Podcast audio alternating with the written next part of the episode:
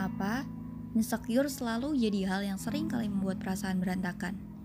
Hingga tak ada lagi celah untuk merasakan ketenangan. Pikiran sering kali menyalahkan keadaan. Ditambah lagi beban hidup yang semakin lama semakin tak karuan. Lalu, banyaknya omongan orang yang tak jarang juga menyakitkan. Tenang, kamu gak sendirian. Banyak orang yang ngerasain insecure kok, dan itu wajar. Yang gak wajar itu kalau kamu terlalu lama hanyut dalam rasa insecuremu. Tahu nggak? Sebenarnya setiap manusia itu udah punya versi terbaiknya masing-masing. Jadi ya nggak perlu ambil pusing tentang omongan orang lain yang nyakitin. Jadilah versi terbaik dari dirimu sendiri.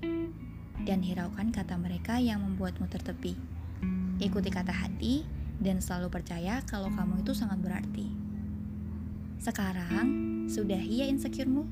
Lalu, bebaskan dirimu dari belenggu ragu agar bisa berjalan bahagia bersama waktu.